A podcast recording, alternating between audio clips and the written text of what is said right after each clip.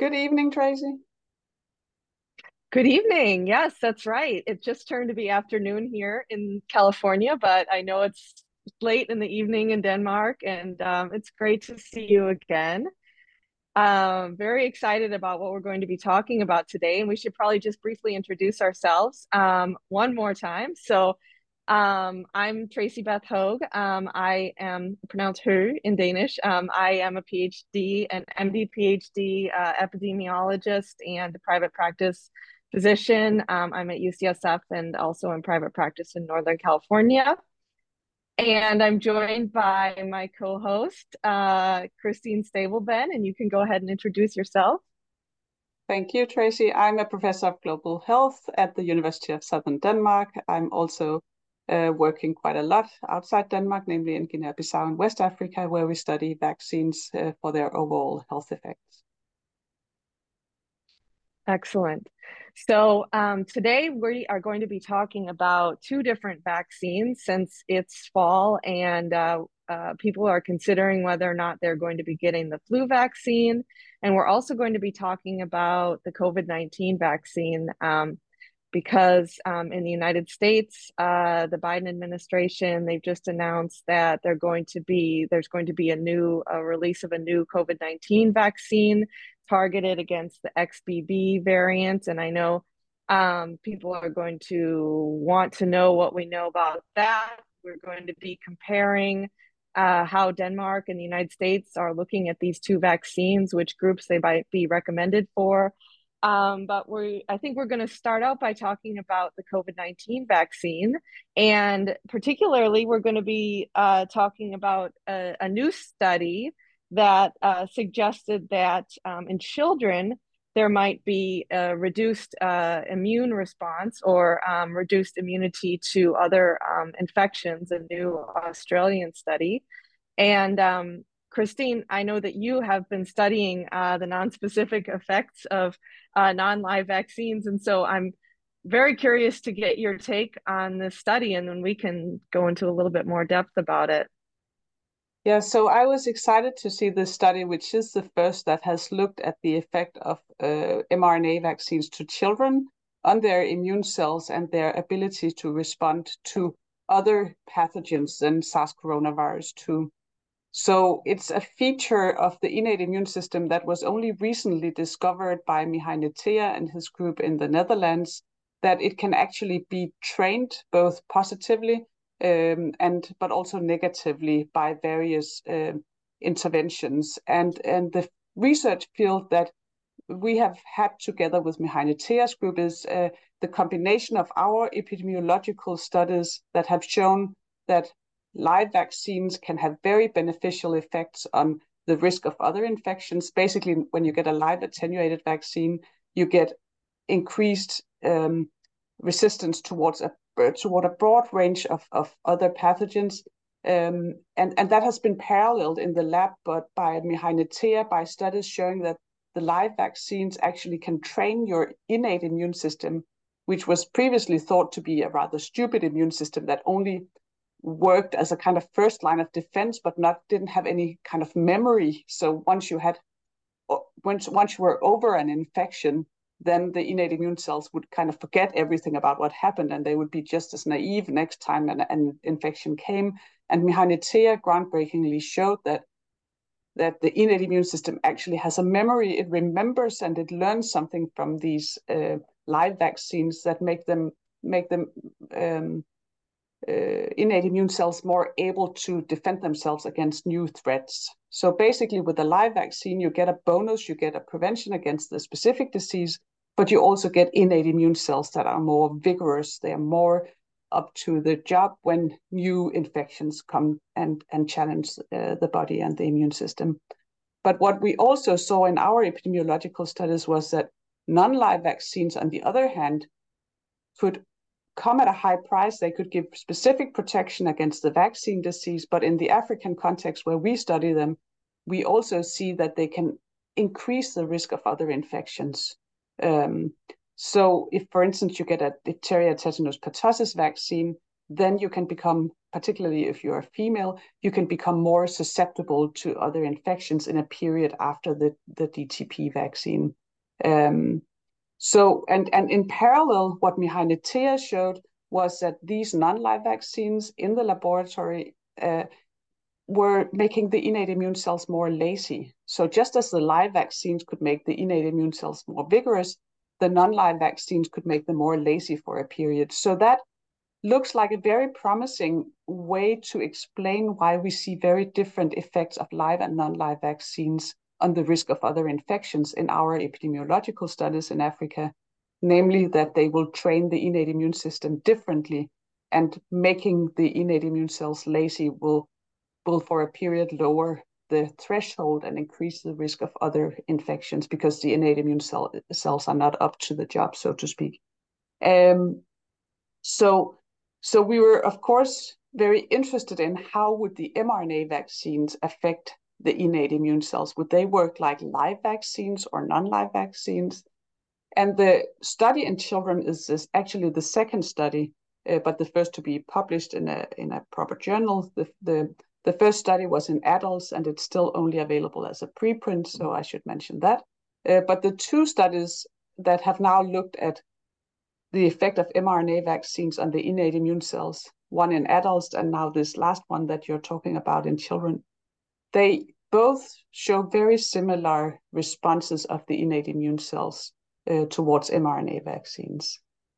And, and what they show is that the mRNA vaccines seem to work like non-live vaccines in the sense that both in adults and in children, they are associated with more lazy innate immune cells. I see.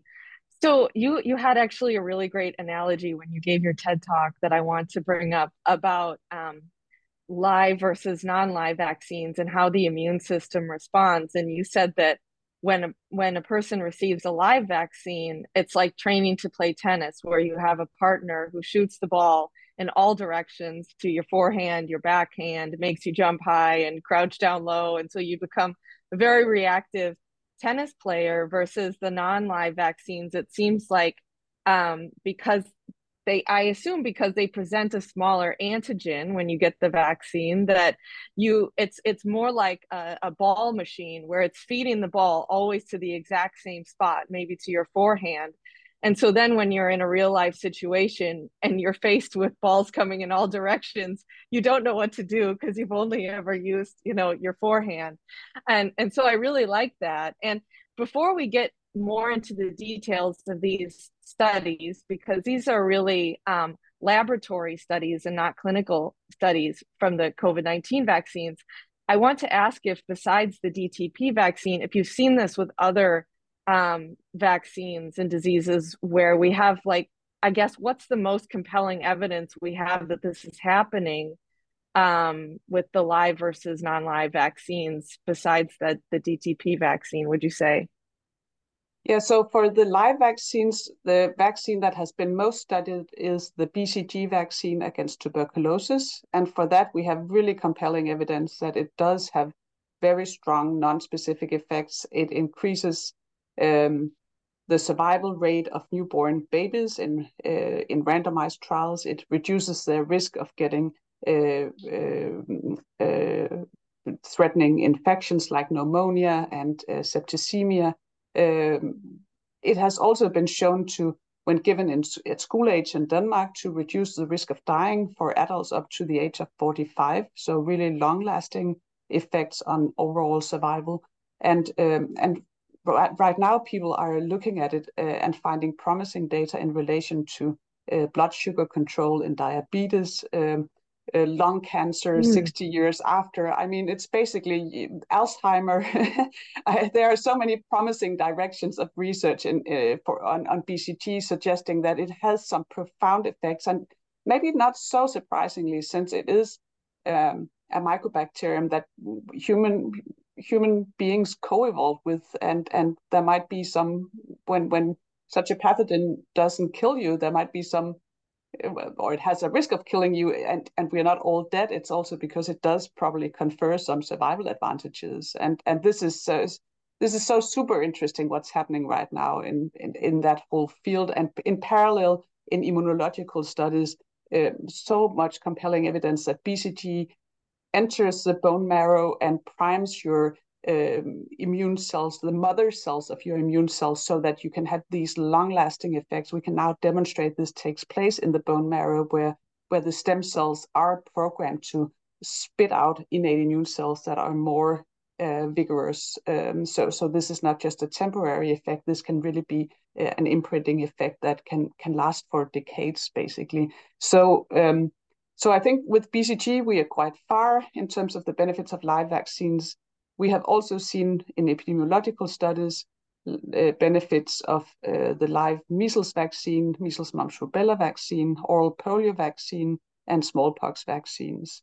For the non-live vaccines, the best evidence is for diphtheria, tetanus, pertussis vaccine. It's unfortunately also one of the most widely used uh, vaccines in the world, uh, given in multiple doses to, to children all over the world. I should say that we have looked primarily at the diphtheria, tetanus, whole cell pertussis uh, D T P vaccine, uh, which is used in Africa and Asia. So I cannot talk uh, about the D T, D T A P vaccines given in other places in the world. But for that vaccine, we have now sixteen studies that uh, suggest that D T P vaccine is associated with increased overall mortality in spite of protecting against the vaccine diseases. But we also have um, more limited evidence for, but similar effects seen for uh, five other non-live vaccines. I can put a link to our review of the vaccines uh, up with the podcast so people have a chance to look for themselves. But now I, I could add that mRNA vaccines start to look like one, one of the other vaccines, of the non-live vaccines, where we have seen negative non-specific effects, as we call them, these uh, negative effects on other diseases, is the actually the H one N one influenza vaccine. And now I think we can add as a seventh vaccine, based on these two studies, cautiously, that mRNA vaccines may, uh, mRNA COVID vaccines may be yet a seventh non-live vaccine that is associated with negative immune training, or or uh, immune tolerance, um, we also call it. Great. Uh, thank you for that review. And I would point people to our previous episode if they haven't watched it yet, where we do discuss the D T P vaccine in a little more detail. And um, so I, I want to get back to the, the COVID nineteen vaccine. And oh, uh, first, let me just say for a second that when you're looking at the vaccines and um, non-COVID nineteen vaccines, and you're looking at the live vaccines and the beneficial effects, you know, personally, I, I would be really interested in looking at the randomized data of that, just because now we've seen in multiple countries, and we've discussed this before, the bias of Um, healthier people tending to be the ones that get vaccinated uh, versus not vaccinated. So of course, we, we've also discussed that you can use um, like a natural experiment based on timing of the vaccine and certain people getting the vaccine and certain not because of their birth dates. But that's just an important bias, I think, to consider um, when looking at those studies. Um, but getting back to the to the COVID nineteen vaccine. So So now we, we have this study, and basically just to let people know what they did. So they uh, measured um, these children's blood so uh, for uh, cytokine levels, and they actually looked at mar multiple markers of immune function. Um, and this, these were five to eleven year old children. And they looked before they were vaccinated, and then they looked after they received the second dose of the vaccine. And then um, they waited um, and looked like a, a few months later, I think it was six months later that they looked down the road. And, and so what they found was these reduced levels of cytokines. Um, and actually they, they looked after, after a number of them got the booster, if I remember correctly, and they didn't find a dose response, but they found that the cytokine levels were still reduced. And so there was no, there was no control group in this study, um, but they used children as their own control. So they looked at the the the um the the levels prior to them being vaccinated, and then after the second and third dose of the vaccine. And so I asked you um over email, well, how do you know that this these changes that they saw weren't just because of seasonal changes, other circulating viruses, um And, you know, isn't it a problem that they didn't have a control group? And so I'm, I'm curious to get your take on that now.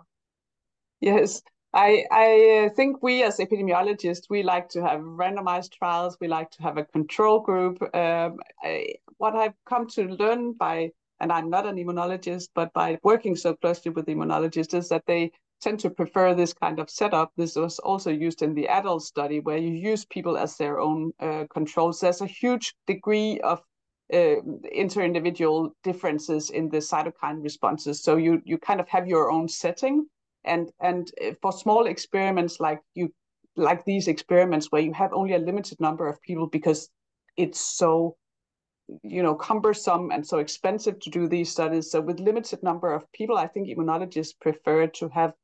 Uh, they they think there's too much risk, or there is a certain risk at least for having controls and and and. vaccine recipients who are just by chance different because they have different immunological set points, and that could kind of skew uh, very much these uh, small experiments. So they, they tend to prefer this setup with having people acting as their own controls. But I agree with you that it is a limitation, in my view, of the Australian study in children that they didn't have any unvaccinated children, and also that they were all more or less included at the same time in January and February and, and followed up for the same period. And you absolutely, you're right that there are other things that could change how you respond over such a period, such as um, the season, which we know from other studies can influence how you respond. So I think the, um, the reason I, yeah, and I would like to actually go back one step. I said that we could add mRNA vaccines cautiously to the as a seventh non-live vaccine. I, I I would like to pull that back actually, because I think the six non-live vaccines we have, we have epidemiological clinical evidence, and and you're right, this is just immunological evidence. So I don't think it's it's uh, uh, justifies to to put it into the group of non-live vaccines where we have seen negative non-specific effects. What we what we see very cautiously is that it tends to be associated with this decreased immune function, which is similar to what we have seen for other non-live vaccines. And I guess that's why I, I put a bit of emphasis on it. If it stood alone, I wouldn't have put much emphasis on it, but it does stand next to a study in adults, which found exactly the same pattern with mRNA vaccines being associated with reduced responses to particularly viral pathogens, but increased responses to fungi, which is, you know, you don't really need in daily life a response to fungi. It's a bit difficult to say what it's about, but it's super interesting and important, I think, that that it's so parallel in children and in adults. It does suggest that it's not just random variation, that in Australian children, you see decreased viral responses and increased fungi responses. And in, in Dutch adults, you see the same. I, I think that is an argument in favor of this being a, a true biological effect of the vaccines. Um, and then I add to that that we have seen the same for other non-live vaccines like typhoid vaccine, like like the diphtheria or the DTaP vaccine. We, we studied that in the Netherlands. Uh, non-live uh, smallpox vaccine showed the same pattern. Uh, salmon, yeah, I said salmonella typhi vaccine, I think. Yeah, we have a number of non-live vaccines which have shown the same pattern of, of more lazy innate immune cells that spit out less cytokines when challenged with other pathogens. So, so to me, this is a safety signal. And I know we discussed it a little bit. Uh, I, I was also very, you know, I thought a lot about whether I dared to call it a safety signal, but I cannot find any way to say that it's not a safety signal, that you have an alteration in your innate immune system, which is parallel in children and in adults, which is suggesting that that the innate immune cells may be less capable at responding to other vira.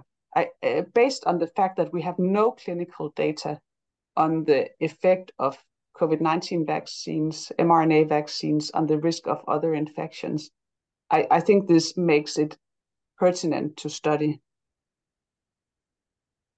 Yes, so I was glad that you sent me that other study, because it was interesting that we saw the same very similar pattern in, in adults.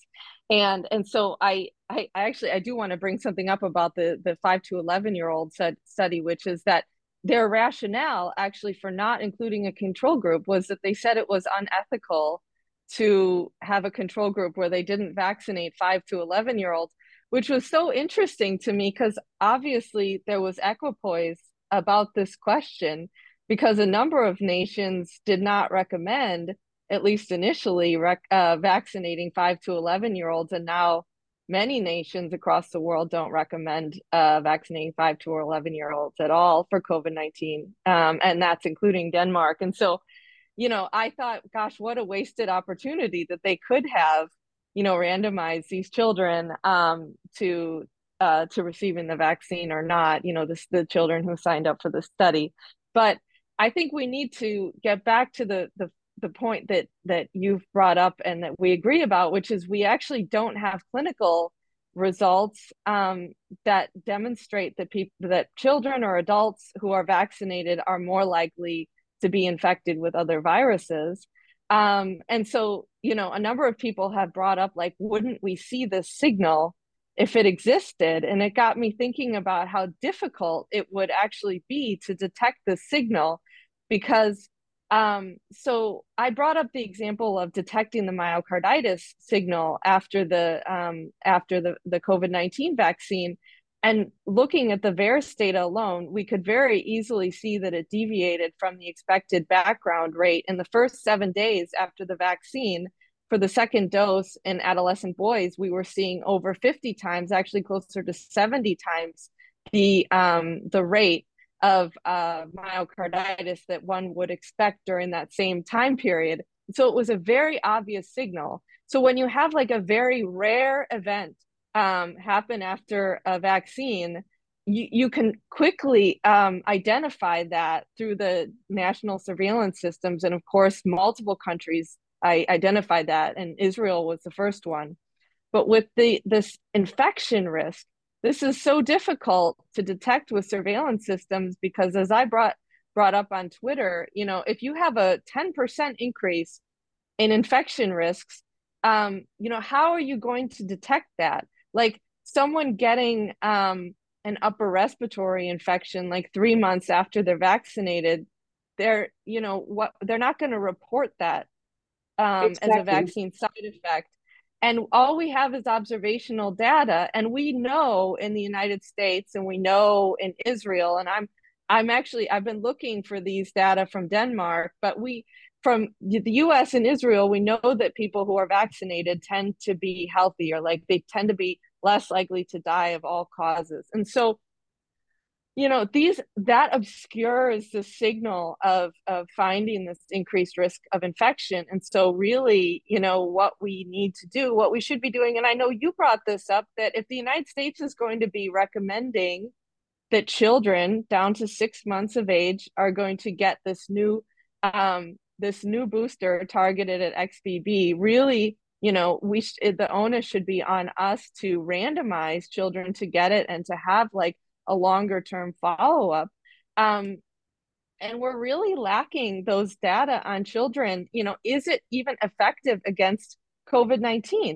We don't know. We're using, you know, I don't know if we're actually going to even be measuring antibody levels this time. I don't know what data we're going to be seeing, but I, I've heard we're not going to be getting clinical data on it. So, you know, it, we, we really, um, we don't know if this new vaccine, especially in children who've already been infected, um, is going to really have any impact on their risk of getting COVID nineteen, on the risk of having severe outcomes with COVID nineteen, or, you know, if it could be counterproductive. And I think, you know, we, we can talk about um, also the switch that, speaking of, uh, you know, immune functions, changes in immune function that we're seeing in the laboratory, um, this switch to this I G four, uh, uh, you know, uh, specific uh, class, I guess it's a, like a non a non-inflammatory um, antibody, is that correct? This I G four class switch?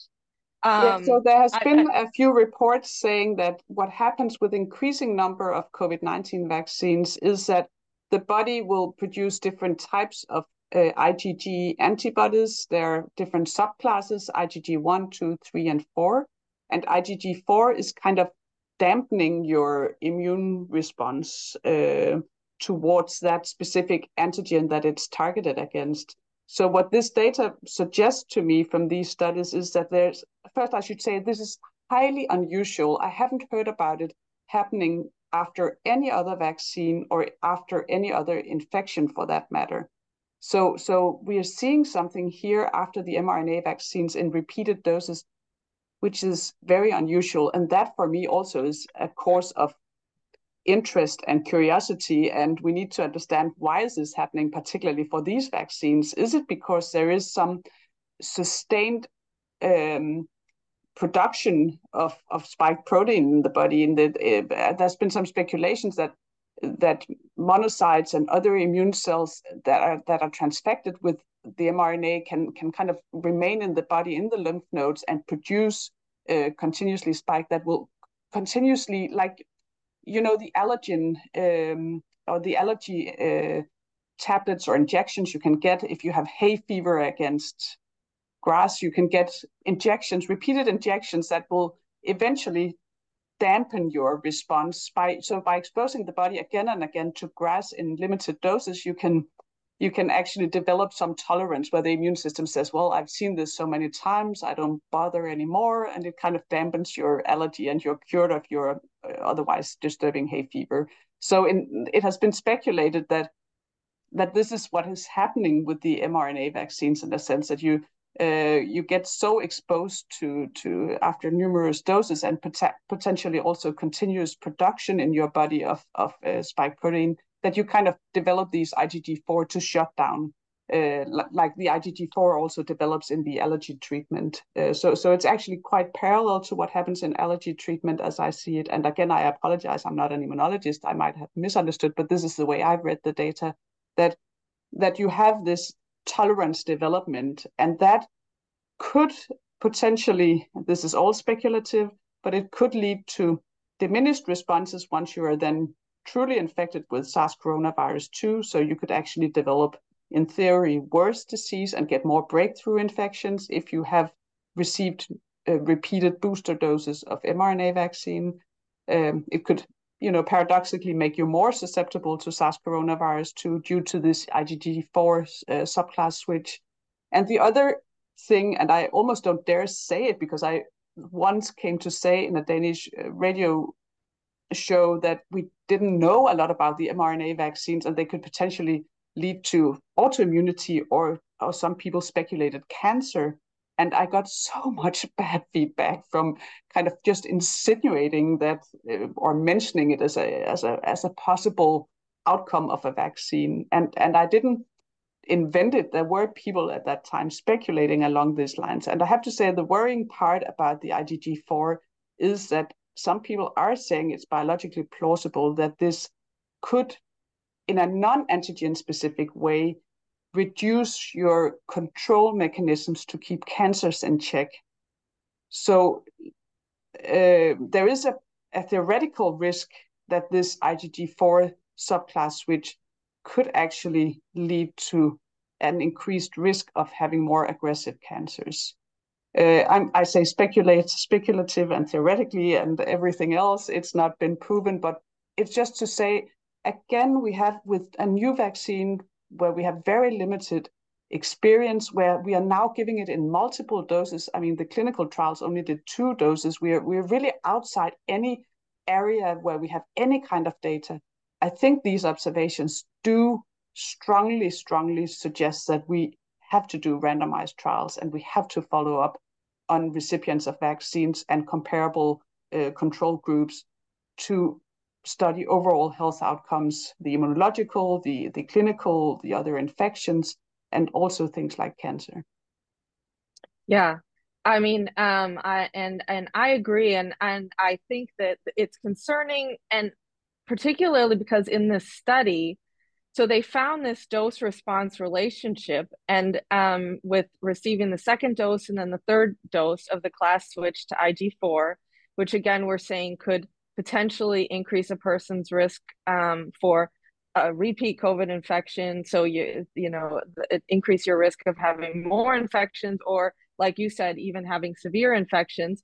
But then they also compared um, the I G four um, the, the, the levels, the, the two people who had received the adenovirus vaccines, and they didn't see the same switch um, to the I G four subclass. And so to me, that was, I was glad that they had a control group that they were able to look at to show, you know, this isn't something that we normally see with other vaccines, but Um, a number of people who are listening will will be familiar with this idea of imprinting.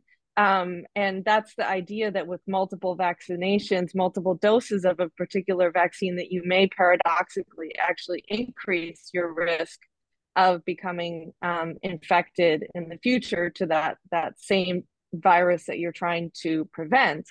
Um, and so Uh, and I know that people listening are going, many of them are also going to be familiar with the data coming out of the Cleveland Clinic that looked at healthcare workers that seemed to show, you know, this increased rate of infection among people who had received more doses of the vaccine. And, um, you know, I've looked in depth at those data, and um, they do control um, for the number of times people are being tested, which I was initially worried that that was going on, that if you were being tested, you were being tested more, the people who had been more often vaccinated were tested more, or they had been exposed more to the virus.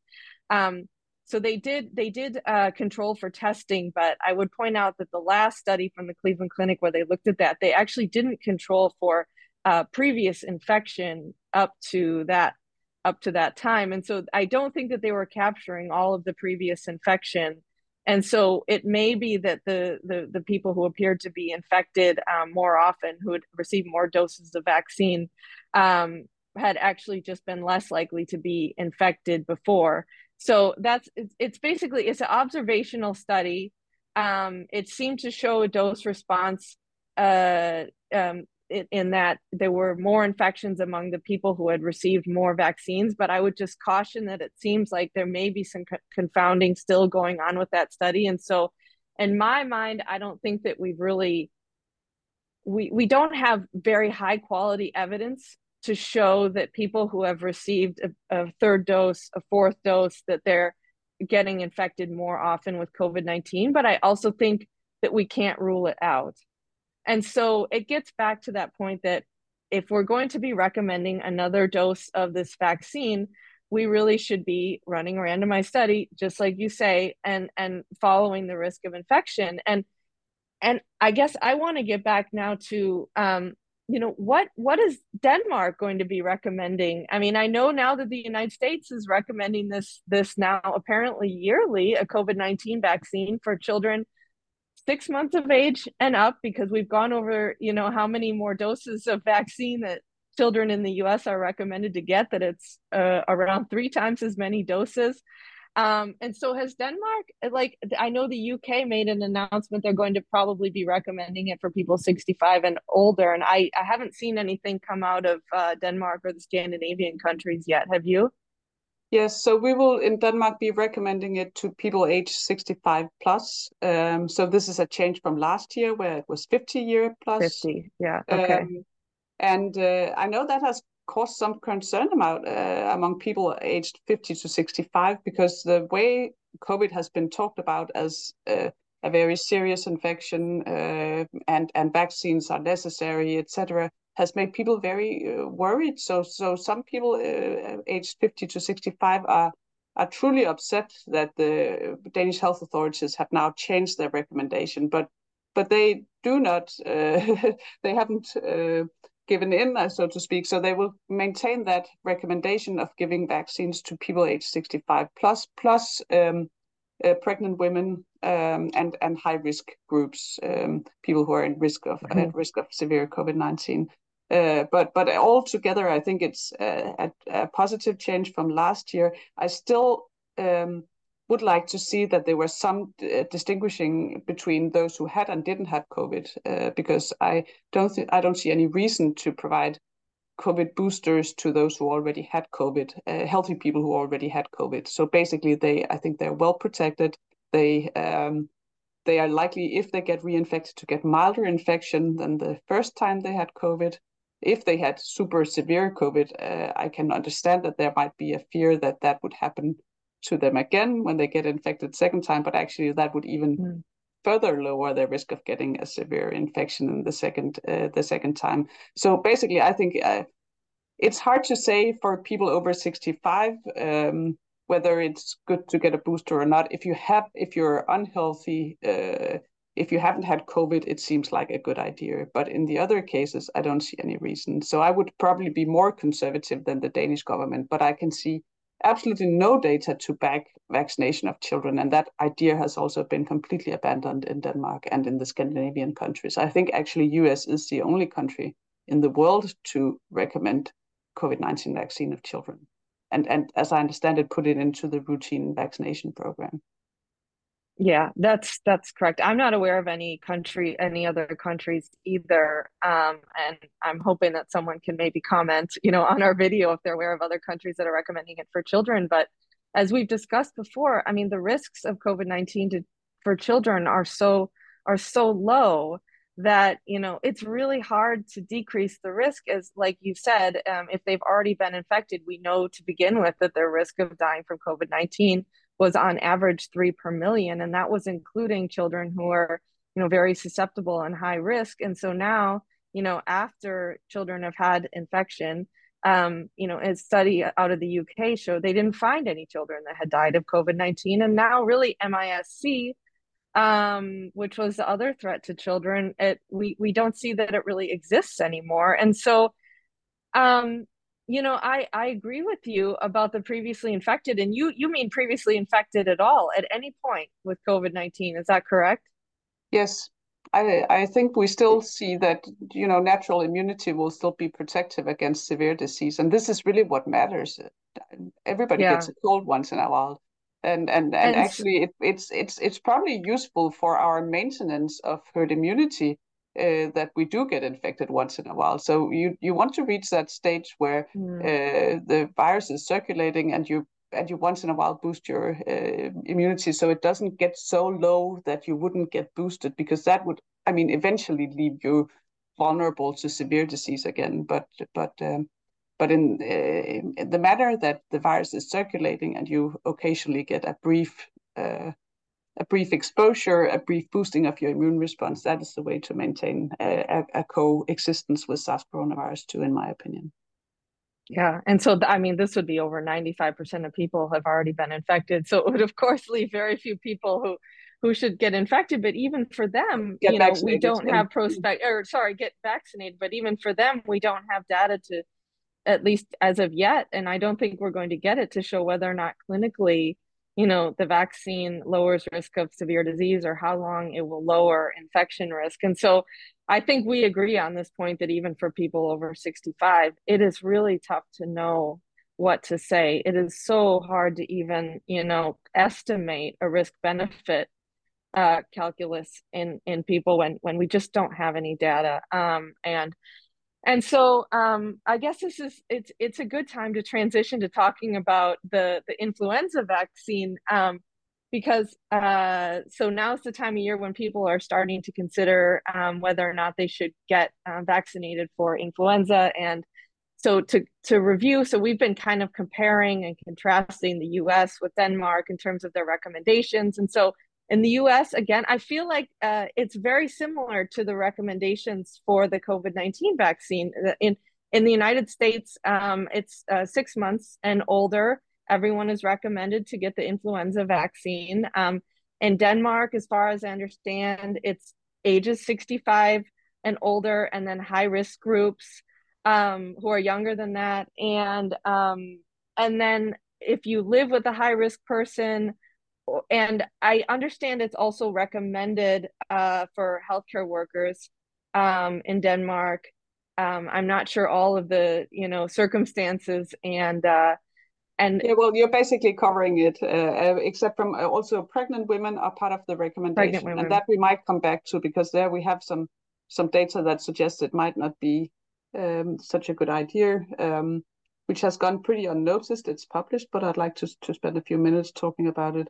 Uh, and then we have, during the last years, uh, out of the risk of having a severe influenza uh, epidemic on top of, of COVID for the last two years, and I think it will be repeated this autumn, uh, children between two and six years are recommended uh, two doses of the live influenza vaccine. But this is completely new in Denmark, that we now recommend a vaccine for, for which is mainly given to reduce the burden of disease in the community and not for protecting the children themselves. Um, so mm. so this uh, the, the justification has mainly been that we want to lower the the risk of these children getting infected and and infecting their grandparents, so to speak. Um, so I so see. This is, um, but but this is new. Otherwise, it has been a very conservative policy, which I think is well substantiated by the existing Uh, data from, from the Cochrane reviews that were done on, on influenza vaccine, and none of them are really supportive of any major role of influenza vaccine. Uh, the, it's low quality evidence, and it does show maybe moderate effects on the risk of influenza and influenza-like illnesses. Um, but but there's, there's no data on the effect on hospitalizations and mortality, so uh, basically nothing that, that suggests that there's a major impact of influenza vaccine. So um, th that yeah, I maybe I should mention also that I haven't seen a review of influenza vaccine in pregnant women, but we did one where we did a combined analysis of the four randomized trials that have been done with influenza vaccine in, uh, to pregnant women. It's some of the only randomized trials uh, of influenza vaccine at all, and they were done when when people were testing whether it was um, worthwhile to recommend to to pregnant women. It's known that women who get influenza can have a, a risk of severe or adverse uh, birth outcomes, um, and that it might also, if they're protected, they might protect their babies. Um, they tested this in four uh, low-income countries. Um, so, and you can actually ask why it hasn't been recommended there yet. I don't know if they were just acting as kind of test places for Uh, pharmaceutical industry that subsequently, uh, you know, sold the vaccines in high-income countries. But anyway, there are four published randomized trials from low-income countries comparing influenza vaccine versus uh, placebo, which was either saline or another vaccine in pregnant women, and they all showed between thirty and seventy percent risk reduction in the uh, reduction in the risk of influenza in the mother and uh, in the child. But interestingly, if you look at the all-cause mortality data, it's um, there's a tendency for higher mortality both in the mother and the children uh, where the mothers received influenza vaccine. And if you look at severe adverse events uh, for other infections, and these were captured in as a part of the safety part of the randomized trials, then there is a twofold significantly higher risk of these infectious adverse events, uh, serious adverse events in women who were vaccinated, and there's a one point three one uh, or thirty-one percent significantly increased risk in their babies too. So there is a safety signal wow. coming out of these randomized trials, which I think warrants further investigation. So I'm, I'm again, that seems to be my role here, but I'm concerned about the lack of data uh, from proper randomized trials, and the data that, that, that is available suggests potential harms, which I don't know how to balance in terms of the reduced risk of influenza, of course, but I just think that all points towards having proper randomized trials of uh, influenza vaccine in high-income settings. Uh, I think there is an equipoise for, for countries that are recommending influenza vaccine to pregnant women to, to take one step back and actually propose a randomized or do a randomized trial for a couple of years to get a full good documentation on the benefits of providing influenza vaccine to pregnant women. Yeah, oh wow, that's very interesting, and we'll have to link to your study. Um, can I, I've, I have a couple questions, but the first is, what kind of adverse events were you seeing? Uh, it's a while back, but these were infectious events. I mean, it was pneumonia, it was, um, uh, yeah. I, I I have to link to the paper there to give people that. The, that's okay, but it's that's I mean that's part of the footnotes to the tables. Yeah, I mean this this brings up such a good point though, that so you know when with the reduction in the risk of infection of influenza, one would hope for some positive results. I mean I don't did you did you look at uh, influenza hospitalizations, and I, I suppose it wasn't powered to look at influenza deaths, you know even with the multiple randomized studies. Um, but you didn't you didn't know specifically about influenza hospitalizations um, no, or find no. a signal there. Okay. Yeah. So, I mean, this is, I mean, it's it's actually consistent with what we know about the influenza vaccines and the population in general, that we, you know, we there's three Cochrane reviews. So um, there's one that's in that, that handles, you know, looks at children. There's one that looks at healthy adults. And then there's one that looks at adults age sixty-five and older. And so the the one that looks at adults sixty-five and older is the one where we actually have the least amount of information. And we actually don't know if it prevents severe disease or hospitalization based on randomized data. And this is also the, the group, the population where we have a lot of biased observational studies. And this has been shown, this is where the healthy vaccinee bias or the health, healthy user effect was actually originally described, because Um, uh, a group, uh, uh, uh, so Jackson et al., they were able to show that um, over multiple years, all of the benefit that was seen against hospitalization or against uh, death um, in uh, the sixty-five and older cohort could actually be explained by them simply being healthier and dying less of all causes. And so this was like kind of the start of people's awareness of the healthy vaccinee bias. And so really pointed to the fact that we need randomized studies. And so we don't we we don't have randomized studies in people sixty-five and older showing that um, the influenza vaccine reduces hospitalization and death. In in in adults, you know, um, healthy adults um, under the age of sixty-five, over the age of eighteen, we it's similar to what you described in the pregnant people that and the pregnant women, I guess. No, I'm saying pregnant people. But anyway, um, so that that we see this um, decreased risk of influenza, um, like documented influenza, um, and then influenza-like illness, there's less of a decrease, but it was around sixty percent decreased risk of influenza and twenty to thirty percent decreased risk of influenza-like illness. Again, we don't show that there was a significantly different risk of severe disease or days lost of work. Um, and so we, we, do, and we don't have sort any all-cause, you know, any sort of like all cause infection, all cause hospitalization, all cause mortality, nothing like that.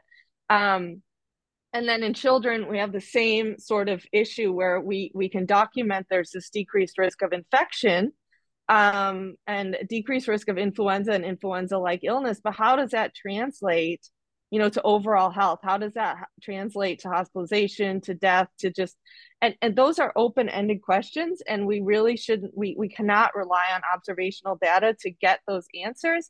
And I'll say in the U S now yearly, we're not doing randomized studies. They're relying on um, test negative design, which it can also have multiple biases. Um, and, but even with that, you know, we're seeing really low rates of effectiveness, sometimes down to like twenty, thirty percent. I think it was in twenty eighteen, twenty nineteen, it was like they they even saw, depending on the strain they looked at, it was down to zero, like they didn't see any effect at all. Um, and so, you know, this is, you know, this is concerning that you're seeing these adverse events and a potential signal, you know, that maybe it's having unintended consequences, may, you know, These are these are concerns that we should we should look into, and neither of us want to scare people with, you know, vaccine side effects or anything like that. But it's like we do want to know that these vaccines that we're recommending are overall beneficial for people, and we need really higher quality data, especially for the high risk group of the people who are over sixty-five. Um, and so, you know, even in Denmark and the Scandinavian countries where you guys are recommending it to that that group, we really don't have strong data. And in the U S, we're recommending it to everyone. Um, and I'll, I'll just point out what we brought up before, which is the issue with the Pandemrix vaccine um, causing narcolepsy in healthy children um, who have a very low risk of influenza. And so I'm surprised that Denmark is now saying young children should get the influenza vaccine to protect those at risk. And it's, it kind of goes against what you said before, that the Scandinavian countries historically have not, you know, been recommending that children get vaccinated to protect um, people who are at, who are at risk. Like, people should be in general vaccinated, you know, to to to because it's beneficial for them. That's um, a Danish policy. I shouldn't say Scandinavian, yeah. because Finland Finland okay. has had a different policy. Uh, they have vaccinated against diseases also. That's right. Uh, the, I remember the, you bringing that like up. Rotavirus, which is not particularly beneficial for the individual child. Children don't die from rotavirus infection, but where it's actually a matter of health economy in Finland, where they say if we can save parents and from being home from work, et cetera, it, it, it makes a good case for using or introducing rotavirus uh, vaccine. But in Denmark, it's true, this is really stepping away from the usual policy. And I think it's tremendously important. I agree with you, and I, you're much more familiar with the data on epidemiological data on influenza vaccine in the elderly. I wasn't aware that the, it was so poorly documented, actually. But I think both for COVID vaccines, to now wrap up and talk about both vaccines, both for COVID vaccines and, and influenza vaccines, we have this very differential um, risk profile with age. Uh, so it's much more severe if you have comorbidities and if you are older than if you are young, and COVID mm-hmm. to the extreme, actually. Um, and in that situation, I think, of course, it's important to have good randomized trials and good data on overall health outcomes in the risk groups. But for them, the case, nonetheless, is more uh, easy in the sense that there's mm-hmm. much to mm-hmm. gain from getting protected from the specific infection because it can cause severe disease. But the case is completely different for children and young, healthy, younger, I would say, healthy adults, because there the risk, the benefit risk ratio depends highly on, the, since, since benefits are so small in terms of the specific protection, it's extra important that we have good data, that it's there are no unwarranted, unexpected negative effects, because that would completely skew their uh, benefit risk uh, towards, you know, a, an increased risk uh, with being vaccinated, which I think is something that a vaccination program cannot tolerate. Uh, it's it's uh, it's yeah. so dangerous, uh, of course, for population health, but it's also a very dangerous game to play with with public trust, because one yeah. scandal, one one situation, one incident where a vaccine turns out to actually have harmful effects for those who receive it, and harms that exceed the benefits, could completely ruin trust in, in all vaccines. Yeah, absolutely. Um, and I think it also, you know, gets back to the fact that in, in the in the United States, you know, for healthcare workers, a lot of healthcare workers are also not just recommended, but but mandated to get the vaccine. And I You know, I have to say that moving back to the United States um, in twenty fifteen, I was I was really surprised when I was basically told that I didn't have a choice about getting the influenza vaccine, which is something that I had not chosen to get, um, you know, because I didn't feel like I was at high risk for influenza. And in in Denmark, it wasn't something that, you know, was brought up to be me by, you know, the people in my department or my, you know, I, I, I worked with older patients, um, and, and, um, you know, it wasn't something that was brought up. It wasn't something brought up by my doctor or encouraged there. So when I got to the United States and, um, then I was being told to get it, or I had to wear a mask at all times, you know, I, I thought, wow, you know, I felt very sort of strong armed. And so I thought, wait, why, why, why can't they just present me with the data saying, you know, if you get vaccinated, then you're going to, you know, protect your patients. And I'm very open to looking at studies showing like, okay, well, if you get vaccinated, this will reduce your patient's risk of getting, you know, influenza by this amount. That, of course, those data don't, don't exist.